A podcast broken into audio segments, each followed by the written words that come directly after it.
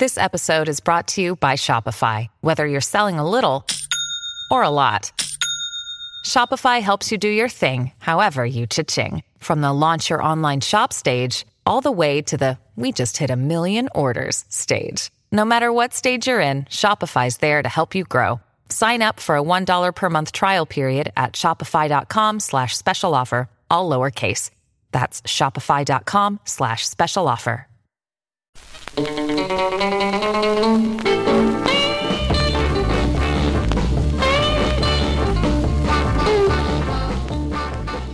Welcome to the Highway High Five podcast, where we go track by track through the underbelly of music history using research and trivia to locate the roots of our obsession with vinyl records. I'm Joe. And I'm Ryan. And congratulations, you have found the internet's finest podcast for songs that were abandoned because you got sick on a bus. We are going to continue our ongoing series of uh, desert island recordings about albums that were made written, conceived, recorded in isolation. But before we do that, we're going to start with a little bit of trivia. You didn't tell me there'd be trivia. Surprise! You know more than I know. You know more than I know. You know more. So, Joe, Yes, Ryan. last time I talked to you, you said you consider yourself a super fan of the Mountain Goats. Is that correct? I have been known to be a fan of theirs in in super way. Well, we're gonna we're gonna put this uh, this fanhood, this fandom, this fandemonium to the test Do you consider yourself a super fan? of The Mountain Goats? I think okay, if we're gonna scale, ten being like the stories you hear about obsessive people following him around and and and you know stalking him, and one being like, eh, I like him. I'd say I'm probably a solid five or six. Okay. I've never gone into his garbage to get his children's or his or his wife's diapers at all. So that's that's like a Mountain Goats three. Right. Okay, we're going to put you to the test today. This trivia is called Game Shows Touch Our Lives. I scoured the internet to find as many of the songs that the Mountain Goats have. That includes Extra Lens songs, unreleased songs, live songs. And I'm going to ask you to name a number of a certain amount of songs, and you have to get that number within two either way two below or two above. All right? So, for example, you are aware of the going to songs, correct? I believe I am. Okay. So, if I were to say, how many of the going to songs was were the Mountain Goats going to a country? What would be your guess? My guess would be nine. Oh, just missed it. The actual answer is 12. Okay. Uh, and he went to Lebanon twice. Next question, again with the going to. How many times did he go to a foreign city or province? 31. Nine times, just nine times. Oh, okay. Okay. This is going to go really well. How many times did he go to a U.S. state? How many states are there again? Um, I think somewhere around 50. Okay. I would say 13. Oh, close. Nine. Nine. Oh, man. Just missing it. How many American cities was he going to? four. 15 American cities. What in the world? Man. Wow. We're going to knock you down That's a peg on the mountain goat scale, apparently. You're the one who put me on that scale. well, you're the one who said you don't go through his diapers. So, all right. right. How many standard bitter love songs are there? Five. All right. We will give you points for that. The correct answer is seven. Um, there is a standard bitter love song number eight, but number three appears to be missing. Nobody knows what happened to number three. Okay. How many songs have alpha in the title? or some variation of alpha. So you're not counting the Tallahassee songs or the See America Right Now? Nope, nope. 29. 16, just 16. Jeepers. Yep. What is it with Tallahassee and, or what is it with all of uh, It's 29 exactly with all of them. Yeah. I was, oh, wow. Yeah. Okay. So I was actually getting pretty. Okay. Yeah. Okay. We'll, we'll uh, wipe it out. I, I have no idea. All right. He likes to do songs for certain people or entities. So, how many songs for does he have? 17. Wow, great job. 18. 18. Get the point on that one. How many orange balls of does he have? 4. Four orange balls of. Eh, but you, to get the point, you got to tell me what, what they are. Orange ball of hate, orange ball of love, orange ball of I don't remember the others. Orange ball of peace Okay. and orange ball of pain. Okay. Okay. I still think I should get the point for Yeah. that because you added something onto that. Yep, my quiz, my rules. Sorry. I got it before you even finished the question. I think that should be good. All right, how many songs that mention milk or ice cream in the title or in the lyrics or both? in the title? These are all titles. Because if it was in the lyrics, whew, countless. He's a foodie. I will say six. Very good. Seven. Seven. We'll get you the point on that. All right, and finally, last question. Song titles that mention yams or potatoes. Three. Dead on. Three. Way to go. You are a super fan. I feel pretty good about that. Pretty good. by the end. So, how many, if you, if you had to guess, knowing kind of the numbers I gave you, how many total going to songs did you think there were? sixty-nine ish, like in the sixties. Nice. Now it's 46. 46 total. Okay. Okay. I thought you did pretty good. That was, that was kind of hard. It was starting off pretty rough, but I feel like I recovered well. Yep. Okay, so let's kind of sneak out of that and get into the actual discussion today. Everybody's talking at me. I don't hear a word they're saying. Only the echoes of my mind. They have been talking about a journey into the interior. They know the dangers, and yet they have already decided upon it. No one can talk them out of it. It is clear that their minds are made up. Their knapsacks are packed. Their guides have been chosen. They remain cool to suggestions. They smile enigmatic smiles. They no longer answer questions. That was originally written by author Carol Emshwiller from her short story Being Mysterious Strangers from Distant Shores. I only know this because it's printed on the B side label of an album that I own, Coroner's Gambit by the Mountain Goats. In 2001, I found myself living in a gloomy railroad apartment in Astoria, Queens.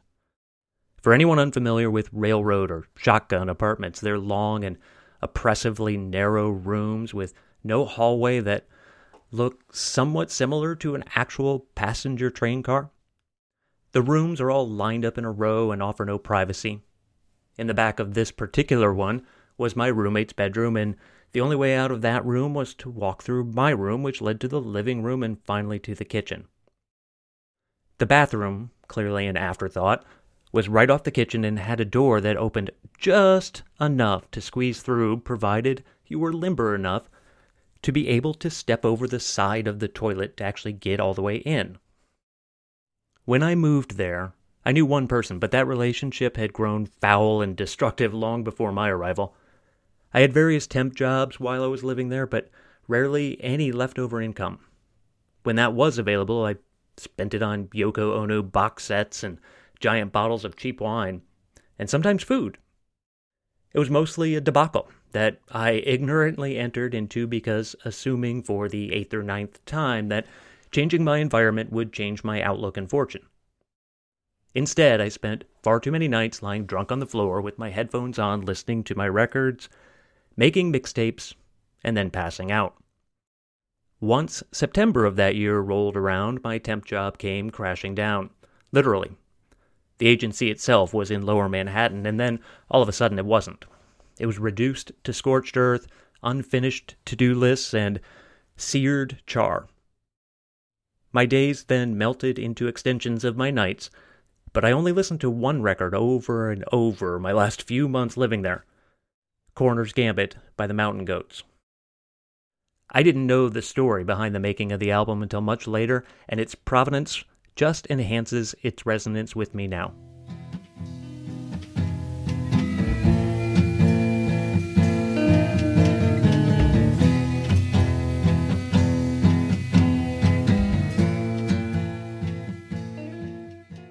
The Mountain Goats released Coroner's Gambit in 2000, three years after their previous album, Full Force Galesburg. This might not sound like an incredibly long break between records, but some perspective might help explain why this time is important. In 1991, the Mountain Goats released their first album, a cassette only release titled Taboo 6 The Homecoming. From that album through 1997, they had a, whole, a total of 21 releases of various types cassette only, CD only, 7 inch singles, split singles, 12 inch EPs, and full length albums. In those 21 releases were 188 songs. Though in 1998, there were only four songs on one 12 inch. In 1999, zero. What caused this period of seeming inactivity? To try to figure this out, we need to go back to the mid to late 70s. John Darnielle was nine or ten years old and already infatuated with music and the controversial sounds being made by bands like the Sex Pistols.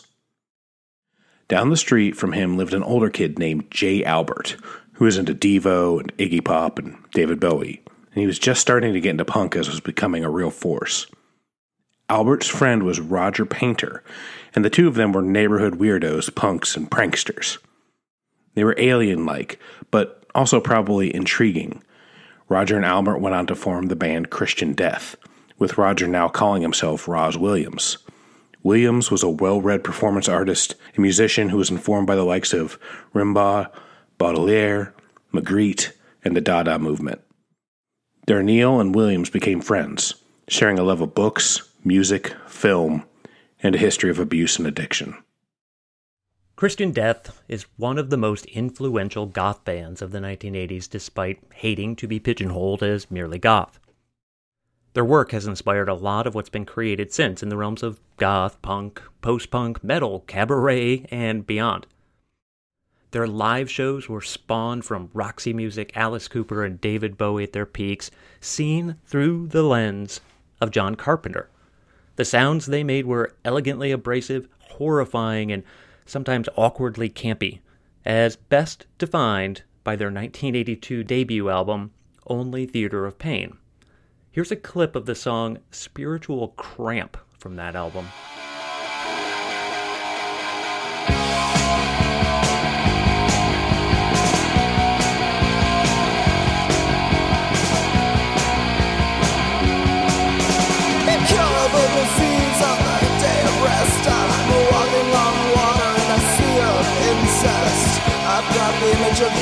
Embedded in my chest. I can't leave home without my bulletproof vest. Killing myself for the perfect honeymoon. Williams left Christian Death in 1985 to pursue different strains of music, art, and heroin. He disappeared from the scene for a while, resurfacing a few years later, and moved from project to project with bands as well as solo albums, while always struggling with addiction which he talked about in detail on his 1995 spoken word release, Horse's Mouth. Bite hard on that belt tied, twisting round. Bruised arms that hold nothing but contempt and distemper. Grab the juggler. Your world is dead. Loss of bodily functions and all sense of dignity. You are no longer human slobbering baby talk half wit, an immense towering pile of shit. This is the reduction to junk heap babblings. My only. Your... It was around 1990 that Williams and Darnielle had their final conversation. Whatever it may have been about ended in a fight, with Williams allegedly trying to choke Darnielle. On April 1st, 1998, Rozz Williams hanged himself in the bedroom of his apartment in LA, and halfway across the country, the Mountain Goats stopped releasing music. Darnielle and his wife were living in Colo, Iowa at the time. The town has a population of 868 and lies 27 miles east of Ames, Iowa. Behind the house that Darnielle was living in was a small shack where he recorded the songs that would make up much of Coroner's Gambit using his now famous and recently unretired Panasonic RX FT500 boombox. His original intent with the album was to release two copies. The copy that would be CD only would be the boombox recorded copy, while the copy released on vinyl only would have a full band behind him. Obviously, that never happened. The idea was scrapped after recording some songs with Simon Joyner and his backing band in a studio. Those songs were Elijah, Baboon, Horseradish Road, Onions, and Alphonse Mambo. Once those were recorded, Darnielle was too happy with them to have split from the others, so he combined the releases into one single version, mixing band and boombox songs. The album has a few songs that don't sound much different in style from what had come previously, with even his alpha couple making an appearance. That couple, for the uninitiated, has been featured in Mountain Goat songs since the very beginning, and the album Tallahassee is all about them. So that alpha couple is, man, you mo- more recently looked this information up than I did for your quiz, but there are an awful lot of songs. Almost all of them have the word alpha somewhere in the title, mm-hmm. which makes them easier to find, I guess. Except for those that are on Tallahassee, because every song is one of them on Tallahassee, as well as See America Right, the EP that came out at the same time. So those aren't titled with Alpha, but they are about that couple. Each song is from the viewpoint of one of the two in the couple. And I think the story is kind of about people who used to love each other madly and now they don't. If you've heard No Children at any point, you'll know kind of exactly how strained and hateful this relationship is at this point. And they start in LA and they kind of drive all the way across to Tallahassee. They have very little money. What money they have is spent on getting cheap motel rooms and cheap booze. Do you remember the website that was set up for Tallahassee? I don't know. It was like a house. It was like the alpha couple's house. I'll, I'll never forget this, and I don't remember why I remember this more than anything. But if you clicked on this note by a bottle, it was written from the uh, liquor store owner. And he's like, hey, I don't want to lose some of my best customers, but I think you guys might want to take it easy, maybe switch to beer and wine instead of liquor or something like that. And it was like this kind of really sad, honest note. It was almost like a novel, this whole process of this alpha couple decaying and, and falling into this state and ending in the city was just such a, a long, drawn out process that it actually mirrored life and like how that stuff can you know take so much time and it's not a straight path. It's it's winding and there's there's lots of moments along the way that can be funny and that can be sweet but at the end it's spiraling towards its eventual end. Yeah, it's like with each new song, they they're bottoming out even further. yeah. So what's the deal with alphonse mambo This is dumb, I think. From the notes that I found, Alphonse Mambo's a play on Alfonso Mango. so I don't know enough about the Alfonso Mango to know how clever that is, I guess. I, doesn't the pun kind of depend on both parts of it being kind of equally known and I think my puns are just so simple and generally for simple people like myself. And he is much more highbrow and is pontificating. now see that's a pun i can get behind right there John, come on. if we would have been more on our podcast game we would have researched these mangoes and, and had uh some to sample during this during this session so we could truly understand We normally do more with our research. We eat what the artist ate and talked about, yes typically. yeah um, all the time I wore blue jeans and a white t shirt for the Ne- Nebraska one because that's what Springsteen wore. I did it for two weeks. I lived at a church for two weeks for the uh, Cowboy Junkies one. I released 17 albums for the Jandek one. So getting back to the coroner's gambit, one of the stories that he's talked about as as he was taking the bus from Iowa to Omaha to record with Simon Joyner, he felt real sick on the bus, and he thinks that that affected his performance a little bit with the band, and he came in with that idea of getting a whole, basically a whole album or a whole version of the album, and it just didn't happen. Which you know, if you're not feeling very well, it's it's hard to get get anything on. But those songs he he did record definitely with the band definitely have a different feel. They fit, but the the feel you know beyond the sound of having more instrumentation and stuff is is a little bit different. It is, and it's strange how fluid it still ends up sounding on the album. Absolutely. Other parts of the album are quite different from those Omaha recordings.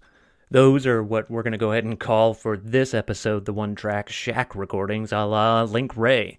Even with some clear differences between the songs, the album is much more cohesive than any previous Mountain Goats release. First and foremost, it's sadder and it contains murkier songs dealing with anguish and mourning and journeys through those concerns. The protagonists of those songs process and learn to continue using interior means. And the record, according to Darnielle and almost anyone who's listened to it, is about death and terminal places. The album opens up with a clip of Bessie Smith singing Haunted House Blues, which really sets up the listener with the idea of being confined and ill at ease. This house is so haunted with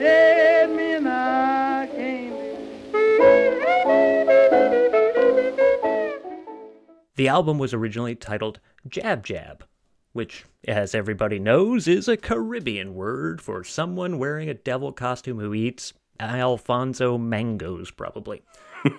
and the album was supposed to begin with a song called Tampa, but it w- ended up being cut from the final release because it was a little too dark when combined with songs like Family Happiness. The song was about finding a body buried in the snow.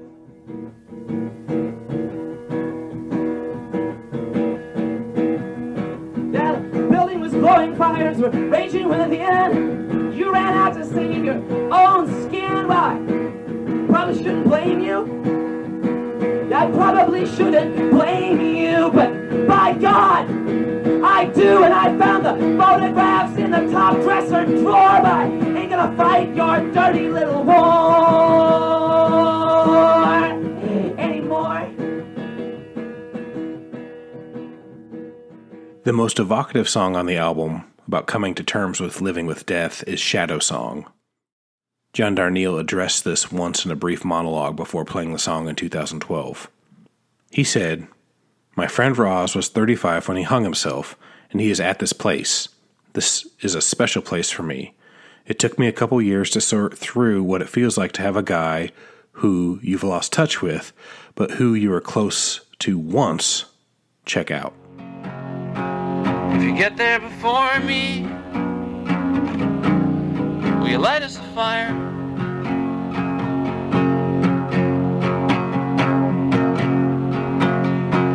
If you get there before me, will you light us a fire?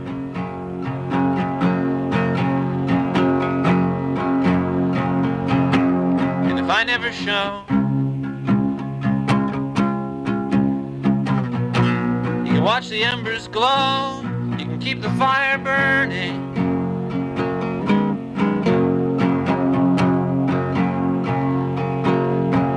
This is a song for you. In case I never make it through to where you are. Island Garden Song is, according to Darnielle in 2012, a song about the need for isolation and the possibility of finding something in there that you didn't know you needed. This quote from Darnielle may have its origins in the story quoted at the beginning of this talk.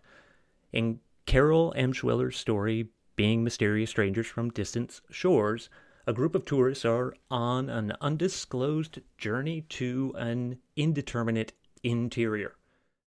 And from that story, the quote that is about a page after the one that is printed on the side two of the label of the album says, Each one hopes, though he is hardly aware of it, that he will find his heart's desire, and better yet, find something totally unexpected he didn't even know he yearned for.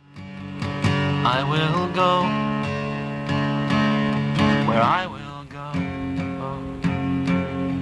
I will jettison all dead weight. And I will use these words for kindling. And I will sleep by the garden gate. My garden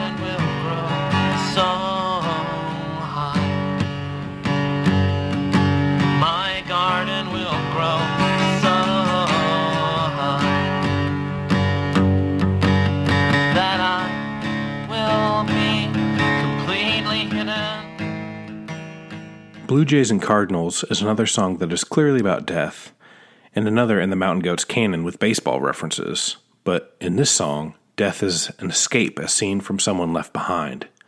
The title of the song is in quotation marks, and the only Mountain Goat song that is, we think. When asked about this, the rarely intentionally inscrutable Darnielle says, The answer is actually really simple, but I'm going to pay tribute to my late friend Rozz by not telling. Rozz's band, Christian Death, had an album whose title was in quotes, Ashes. And his answer regarding the, those quotation marks was one of the less satisfying answers I've ever been given about anything.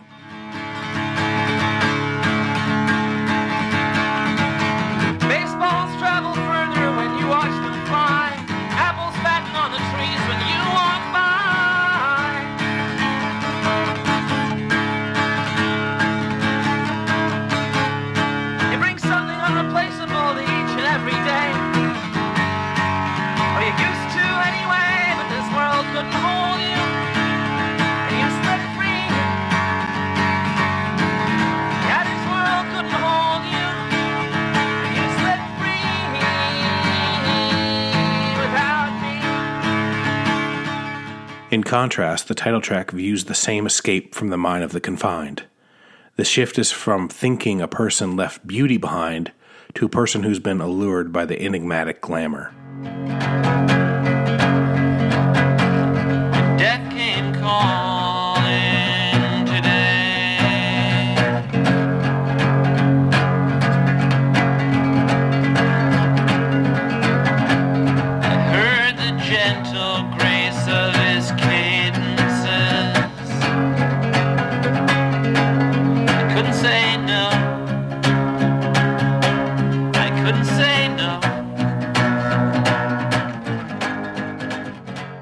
And I think with these three or four songs that are most definitely about Rozz Williams, one of the most poignant things about them is that they don't have the same perspective. There's this perspective of the person who's been left behind. There's one that feels like Island Garden Song feels like it's been written from Rozz's perspective.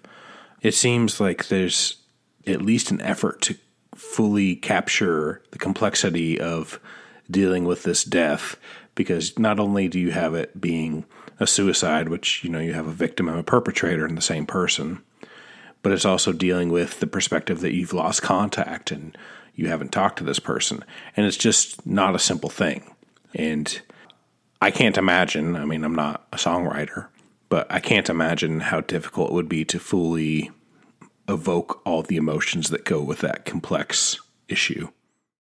In addition to that, I, I think it also sort of reaches out to people who have opinions about what suicide is and how they react in how they react to it and I think he's able to capture those ideas and make it something that people can relate to. Mm-hmm. It's a very special talent he has or skill he has. There's no judgment in what he writes.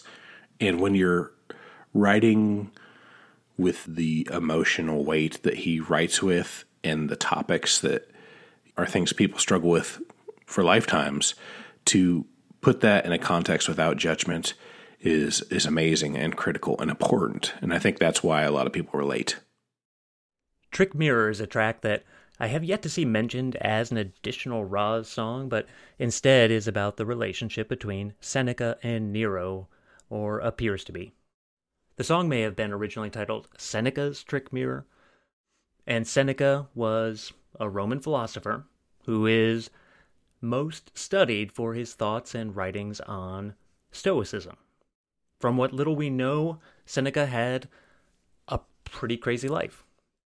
He was exiled to Corsica by Caligula because he was having an affair with Caligula's sister. Seneca was then the tutor of Nero and one of his closest advisors as Nero came to power. When things started getting really bad, he begged Nero to allow him to retire, but that request was never granted. And as Nero gained more and more power, he became more and more corrupt and loopy. An assassination conspiracy called the Pisonian Conspiracy formed, and on the day of the planned assassination, word of it reached Nero. Seneca was forced to commit suicide as one of the alleged conspirators. Nero's most well known onslaught was that of the Christians. Let's bring it home here with he loved Christian death above all else. Good one. A lot of readers think that much of Seneca's writing, which is often about morals and relationships and feelings, is autobiographical, but what he's employing is what Darnielle employs as well, and what we've talked about a lot already. They create works that apply to the audience, to strip the author as much as possible from the ideas and feelings conveyed within. This is something that Darnielle does as well as almost any other songwriter. The songs feel like they were written about you specifically when they're on point, and they're on point often. 14 years ago tonight, watched him tearing through the garden, killing everything in sight. I let my curiosity get the best of me. I saw the sourceless anger eating at him from inside. No one around him to stem the rising tide. Evil from his head down to his feet. Quinine's bitter, sugar's sweet, and blood streets of Rome today.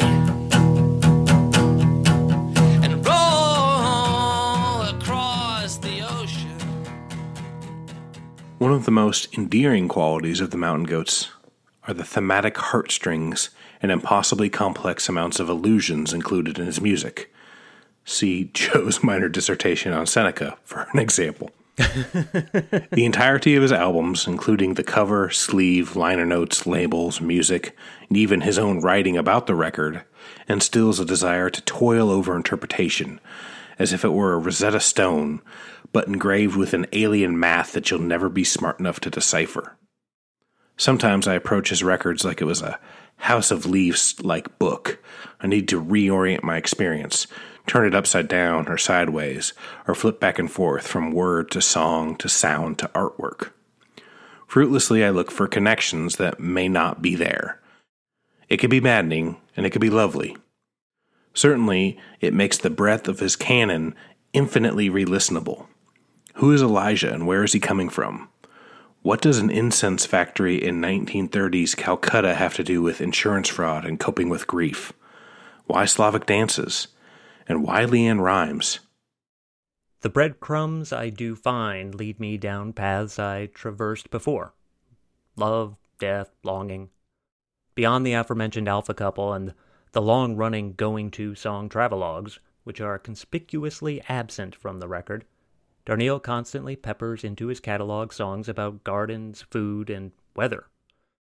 On Coroner's Gambit, these old chestnuts are there, providing a comforting grounding along with Darnielle's honest letter to his friend. But the theme on the record that stands out the most upon re listening is the lyrics about radio waves. No fewer than six songs mention radio and radio adjacent technology shortwaves, AM, transistors, stereos, and cassettes.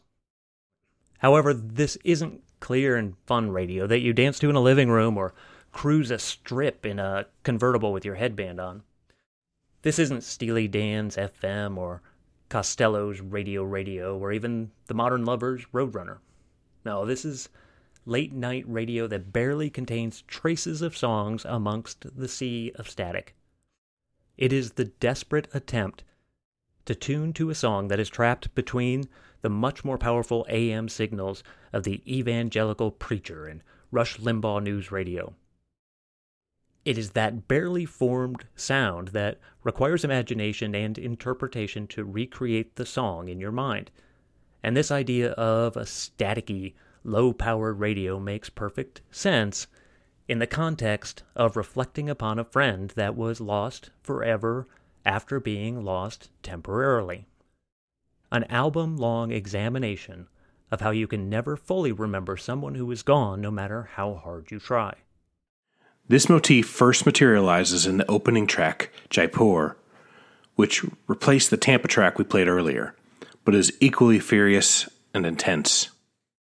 The song in the album starts with the seemingly innocuous line about a sweet tooth craving. I was having visions of sugar pastries, cooked up in clarified butter.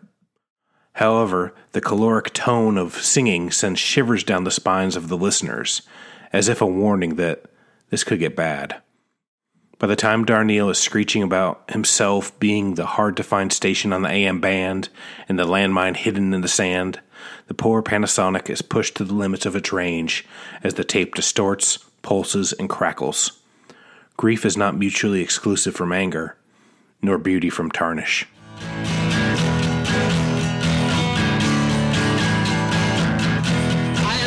Killer dressed in pilgrim's clothing. I'm the hard to find stations on the AM band. I am the white sky high over Tripoli. I am the landmine hidden in the sand. Yeah, I came to the gates of the fabled pink city.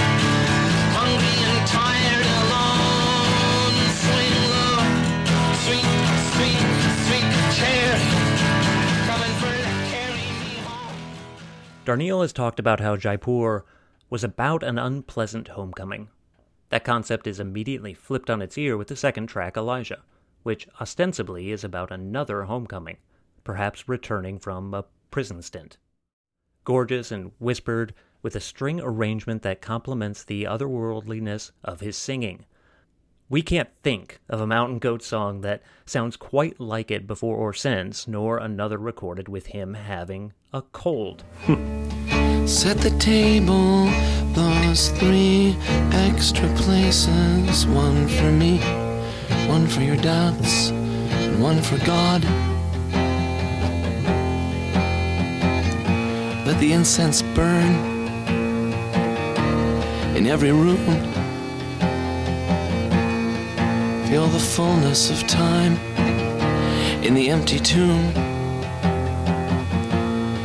Feel the future kicking in your womb. I'm coming home. I'm coming home. Family Happiness has an immediate and intense rhythm that feels like it could snap at any minute. Darnielle's lyrics come threats are seemingly precursors for what he would write in his sort of hit, No Children, with lines like, I hope the stars don't even come out tonight. I hope we both freeze to death. Explaining the song, Darnielle says that it is a song about a couple in a car, like many of his songs, but with a ghostly entity that constantly feeds on mutual hatred. In his words, this song is about people who have chosen whatever the opposite of victory is. A theme that would be fully realized in two years on Tallahassee. Oh, by the way, the radio is tuned on in this song as well. A weather forecast predicting highs in the low teens.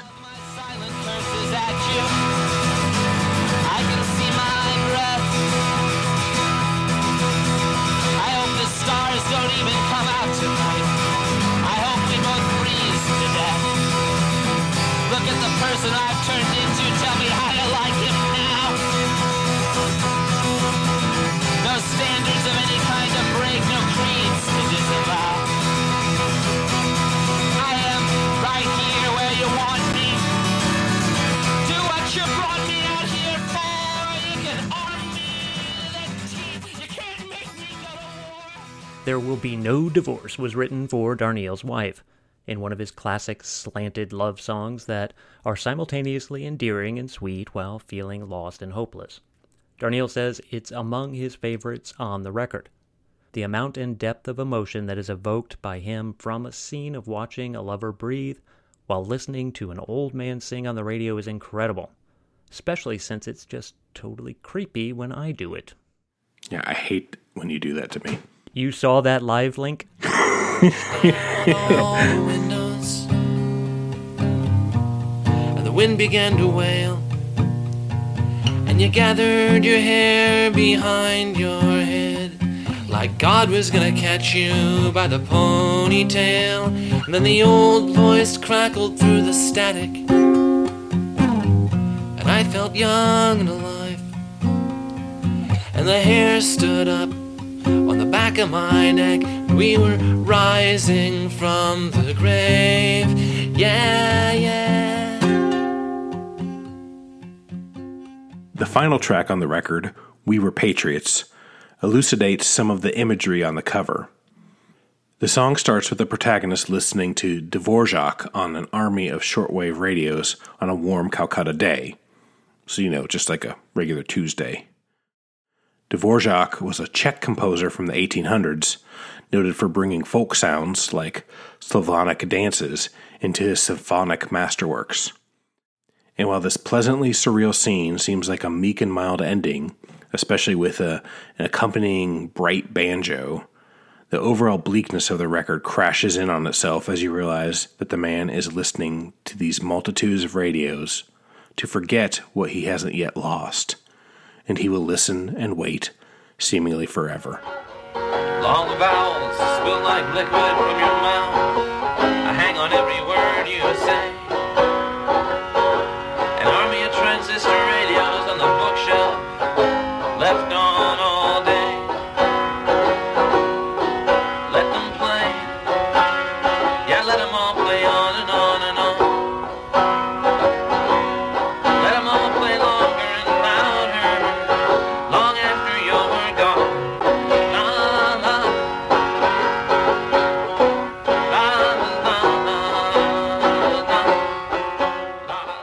Coroner's Gambit is a culmination of lost years.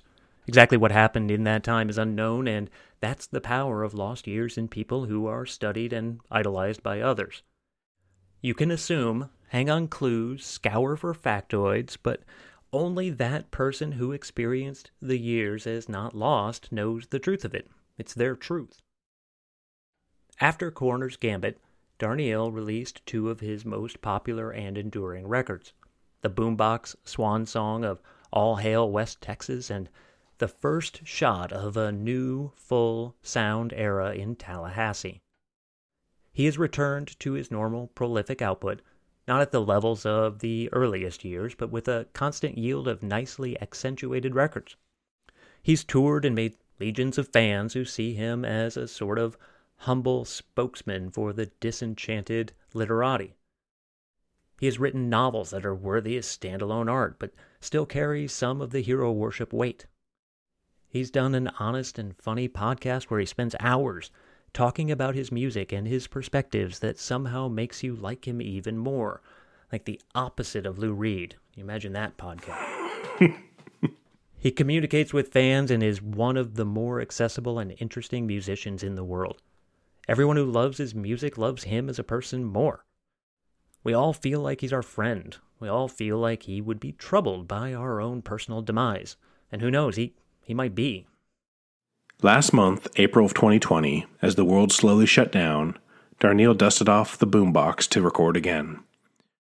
Trying to help himself and his bandmates weather the storm of lost income from a postponed tour, Darnielle took a little less than two weeks to commit the fantastic album, Songs for Pierre Chuvin, to tape.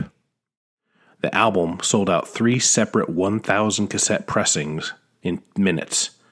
It's been well publicized and even caused the Mountain Goats to land on the Billboard Top 200. Probably the first ever charting album about a French historical perspective on the pagan defeat at the hands of Christianity. Unless that's what the Eagles' Greatest Hits Volume 2 was actually about. All the accolades are well deserved. He hasn't lost a step with his personal home recordings. However, these songs were broadcast live over YouTube, streamed by scores of adoring fans, not recorded in a backyard shack in rural Iowa. 20 years can change a lot of things. As a listener and a fan, there was a moment when I knew that our sensibilities were growing apart. While it didn't deteriorate with enmity, like the alpha couple, the drifting apart of the relationship was joyless. The new release brought back a convergence I'd assumed would never come again, and it emboldened me to know that though our journey forked, the goal was still the same. Occasionally, we are forced to return to things that we thought were lost, or maybe we thought we'd put past us. Sometimes it's a painful reminder, sometimes it's a delightful reunion. Either way, it is full of possibilities. If there's anything we've been taught during this trying time, and a fact that's reiterated by the mountain goats, it is that not all isolation is created equally. You know, we've really explored different sorts of isolation with this series, you know, from physical isolation to kind of emotional isolation to forced isolation where, you know, it's to protect yourself. This one's a little bit different because even though I do think this record was a moment of isolation in a very otherwise very prolific and public career, I do think the album has become so much to us. It's kind of become an emblem for dealing with troubling times and dealing with death and, and getting past feeling alone. It's almost become hopeful, even in how kind of dark it really is when you listen to the whole record. It's been a pretty important part of my life since it came out. And maybe short of like some of the Lou Reed episodes, this is probably an artist that we both kind of feel so personally attached to and so it's sort of a different sort of episode you know usually we we're learning about it and we're we're kind of surprised at the discovery and stuff of this new thing but with the mountain goats it's it's not that at all it's surprising to learn the context of it and how that context interacted with our own feelings about it because i mean i didn't know any of this about it i just kind of knew it as his death album his album about losing somebody, knowing the full story and how it was recorded and and how it was this trying experience where you know it seemed like it took him a long time to get what he wanted on that record. And I think you told me, and I don't know if we've mentioned this, this is the album where he says he starts to kind of feel like he figured it all out and where he, you know, he sort of started doing what he wanted to do. Yeah, it came up in multiple interviews where he said that's kind of the the line where came into his own and uh, wasn't practicing anymore. It's a great record. And I will say, sort of tangentially researching the Rozz William guy and not that not being a style of music I know much about, he seems like a really kind of interesting guy. Yeah. Yeah. You know, certainly a dark story, but um, I've kind of enjoyed learning about him I guess that would be that kind of new discovery thing we talk about. It's like it's it's been interesting for me to kind of know about that connection and start to learn a little bit about him and what he did. And we will post links to all of the places that we used as sources. There are a lot of them, but it was especially for me the annotated Mountain Goat site. Uh, we will put information up about that, and as well as the podcast I mentioned and some other places where we found interviews. So all of that will be in our show notes. The Mountain Goats is like one of the only bands, maybe along with like Bob Dylan or the Pogues, where you need like a, a companion site to kind of help you get all the references. It's like Ezra Pound's Cantos or something where you can't read it on its own. You need you need some extra books to help you figure out what's going on. That that happens to me with like Charles M. Schulz things. So. All right. Well, you want to play a couple tracks? Sure. Let's do it.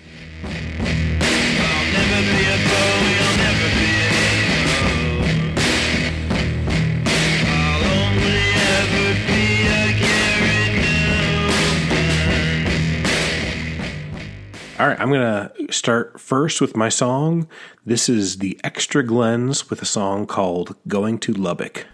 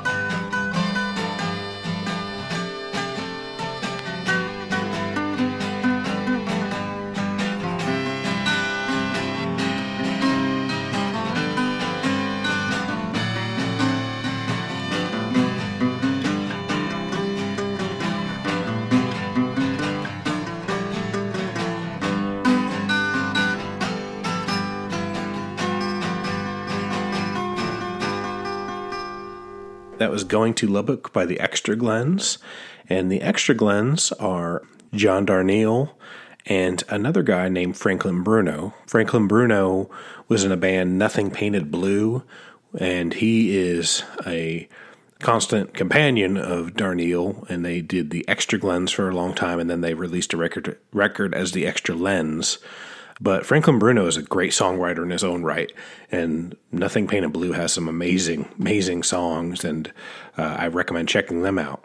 Uh, but this is this is a, a great fun song. It was from a seven inch on Harriet Records that came out all the way back in 1993, so real early into real, real early into their careers, and it's just a song about driving out in the middle of Texas and digging up a skull and putting that skull on the back of your car. Except it sounds so nice and sweet. We we were trying to play maybe a couple John Darnielle songs that maybe some people hadn't heard, and this is one that if you hadn't heard and you like the old boombox stuff, this is a song that's a real treat. and check out some of the Franklin Bruno stuff. That's how I first got introduced to the Mountain Goats was because of a Shrimper compilation called Abridged Perversion that had a Franklin Bruno song on it called Clean Needle, which I think is one of the greatest songs ever. And I would recommend anybody going out and checking that out or finding that compilation specifically. There's Mountain Goats, Extra Glenns, Lou Barlow, and Franklin Bruno on there, as well as others. It's it's really the whole thing is really good. So I was um I don't want to get you sued or anything, but I was trying to find that song just to listen to it this week when we were trying to mm-hmm. think of songs Yeah. to play. And so I came across a YouTube video by a certain person I know. The music, you know, is just a normal video, except the pictures that go with video are just pictures of kind of normal looking food, like TV dinners and mac and cheese and stuff. And the cam the camera just slowly pans into each one. And it's, the video is just like 45 different plates with this song Clean Needle playing behind it. Great. Sounds like a pretty great video. Oh yeah, yeah. Some Yeah. some visionary of the um, music video uh, industry, I'm sure. Sounds edgy. There's one, it's like Salisbury steak or beef stroganoff. It's just, Oh, I remember. I, I probably still have the photo somewhere on my hard drive. I don't know who cooked it, but that- I'm glad I didn't have to eat it. Salisbury steak is good. It's almost turkey loaf good. How many songs does John Darnielle have that say Salisbury in them? Two. At least. For the next song, I'm gonna play something off of uh, 12 inch that we mentioned. So at the beginning of that talk, we we went over the releases that the Mountain Goats had from 1991 to 1997, and then we mentioned one release in 1998, the only thing he released. It contained four songs. It was a 12 inch record, and it was called New Asian Cinema. And the song we are going to play next is from that, and it's called Nara Kaloka.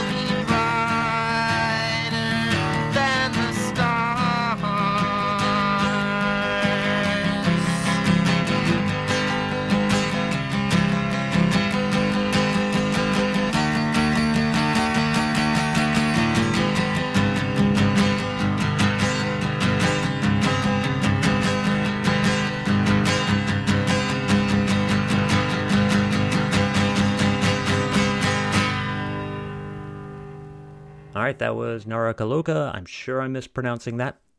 Off of New Asian Cinema, which was the only thing the Mountain Goats released in 1998.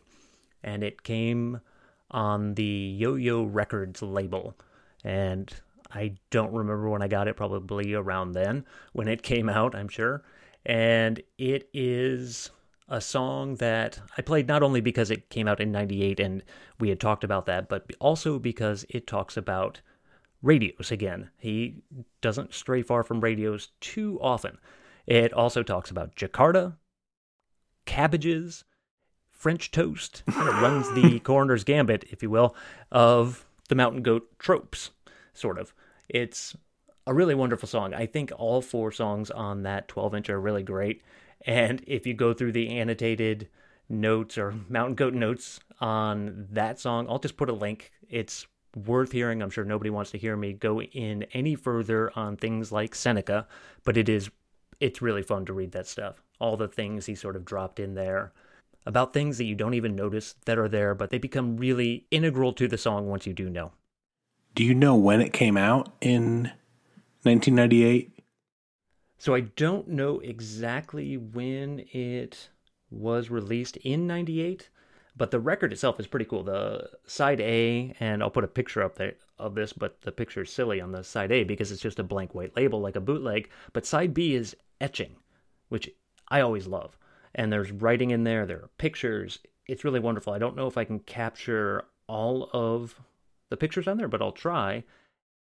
And on this 12 inch, John Darnielle's wife plays banjo. And she also plays banjo on one Silver Jews record, Lookout Mountain, Lookout Sea, which I had no idea about until I started doing research for this. I love that album. I never even noticed it. All right. Well, we hope you enjoyed our uh, episode on the Coroner's Gambit. We definitely enjoyed researching and talking about it, and we've. I would say Joe and I have probably reminisced more talking and thinking about this than we have on any episode I can think of, just because we do have so many memories wrapped up, uh, especially about when we first met. So it's been it's been good. We want to say thank you to our um, our podcast network Pantheon. They um, had some big news. Some of the some of the podcasts are going the first going to be for the first ever HD podcast. Uh, they're working with Neil Young's uh, audio people, so that's that's a real cool thing. Don't worry, we're still going to be recording on the Panasonic boombox, so you'll still Yep. get our normal fidelity. But um, We're just D. no H. We don't need it.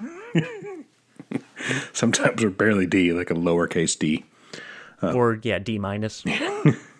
So check out other great music podcasts at Pantheon. And um, as always, please, please, please go out and support artists. Uh, go buy a record. Go buy Mountain Goats record. I would tell you to go buy that tape, but I think it's sold out. I don't know if they're going to do another pressing or not. They sold out really fast. And I would tell you to go get Coroner's Gambit, but the vinyl version of that is pretty expensive. It is. We didn't even talk about what records we have. I just, if there are fans listening, I feel bad because I was lucky enough to start listening and buying in the mid 90s, so I got very lucky. I mean, they didn't put out very many. Like, he didn't press many, did he? Oh, of Coroner's Gambit? Of any of them. I don't know what the run was on any of them. It doesn't seem like there are many of them. It doesn't, and this was on Absolutely Kosher Records. It's not a label that would have put out a ton of records. Looks like on Discogs, limited edition with a thousand copies of Coroner's Gambit. Okay. And that record came out with like a tissue outer sleeve around the jacket. Pretty cool. And it's a really great record. It's on white vinyl and it sounds good. It sounds really good. As I've listened to that thing hundreds of times. But the lots of the newer Mountain Goats records are still in press on vinyl. So um, as as much as we put him on a pedestal, I'm sure he would appreciate any and all um, business you could get them. And I mean, Tallahassee is a fantastic record. You know, Sunset Tree's good. I mean, all his new stuff is like Joe said. It's maybe not. We don't love it as much as we love the boomback stuff, but that's not because it's not good. It's just because we have different memories and different attachments to it. That new one, Pierre Chuvin, is Oh, the new one's great. fantastic. And even if I don't feel like I connect as quite in the same way as with the boombox stuff, and a couple after that, I still have every single every time he puts out an album, I pre-order it. I will always support everything he does. Yeah, he's yeah he's great and worth it. Um, but if if you know, go out and get something. Record stores really need help. Artists really need help. So please, please, if you can, uh, I know everybody's hurting a little bit, but if you can, please go out and support them and keep the music that we love going. And check us out on social media. We are on Twitter and Instagram, and our name on both of those is Highway Hi Fi Pod. We're on Facebook. We have an email address. Email us anything you want, or any requests, or just chat. Our email address is highwayhifipodcast at gmail.com. All right. Well, we appreciate you listening. Reach out. We'd love to hear from you. If you got any other ideas for good isolation records, we'd love to hear them. And we will see you next time.